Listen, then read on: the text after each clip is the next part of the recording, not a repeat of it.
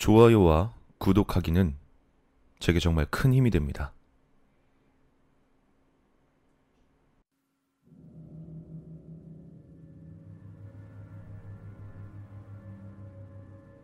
점원의 눈을 우산으로 찌르고 무차별적으로 아이를 선로에 밀어뜨린 사건을 기억하는가? 범인은 금치산자.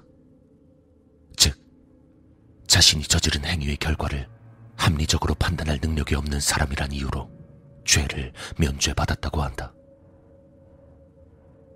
무서운 세상이다. 애초부터 정신이 온전치 못한 사람과는 아예 연관되지 않는 편이 속편할 것이다. 하지만 이러한 사람들도 정신분열이 발병하기 전까지는 평범한 사람들과 구분되지 않는다.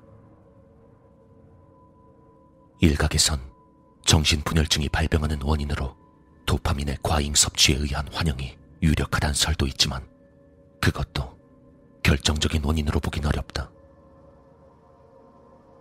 사실은 내 친구도 범죄를 저질렀다.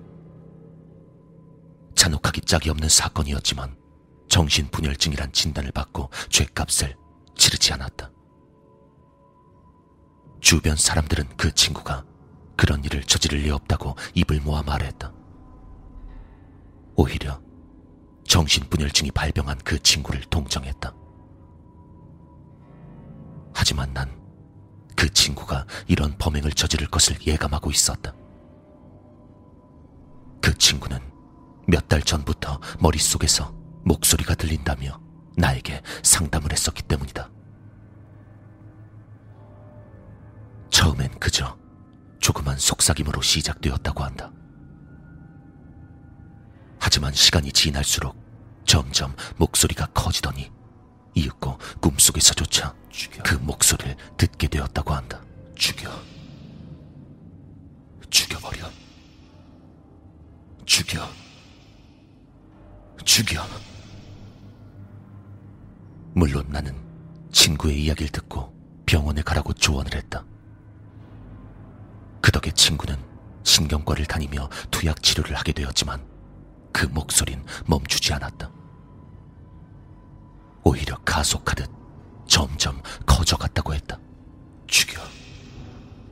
목소리에 시달리던 내 친구는 이윽고 누군가를 죽이면 그 목소리로부터 해방되는 것은 아닐까 하는 생각에 사로잡혀 범죄를 저지르게 되었다. 사건 이후 친구는 정신병원에 강제 입원되었다. 그의 부모님은 친구가 살던 방의 살림살이를 처분하기로 하셨다.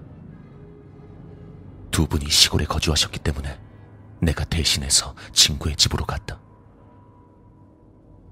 친구의 집을 열어주며 집주인은 이렇게 말했다.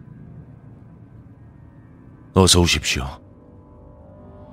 이 방에서 유령이 나온답디다. 세입해서 들어오는 사람들마다 뭐 이상한 목소리가 들린다고 못 견디고 이사를 나가버리거든요.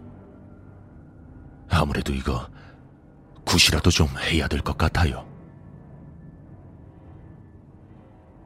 이사업체를 불렀기 때문에 정리는 금방 끝났다. 업자들은 철수를 하기 위해 내 서명을 받았다. 그리고 나에게 도청기와 스피커 같은 것을 건네주었다. 콘센트의 안쪽에 파묻혀 있었다고 한다. 이 업체는 도청기 발견 서비스도 겸업하고 있어서 정리하던 중 우연히 발견했다고 했다.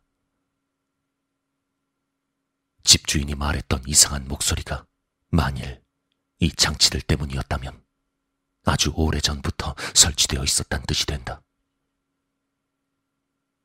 도대체 누가 무슨 목적으로 설치해 두었을까? 그것만 생각하면 등골이 오싹해진다. 혹시 금치산자들이 일으킨 범죄 중에 이런 식으로 누군가의 악의에 의해 조종된 경우가 있는 것은 아닐까 하고 말이다.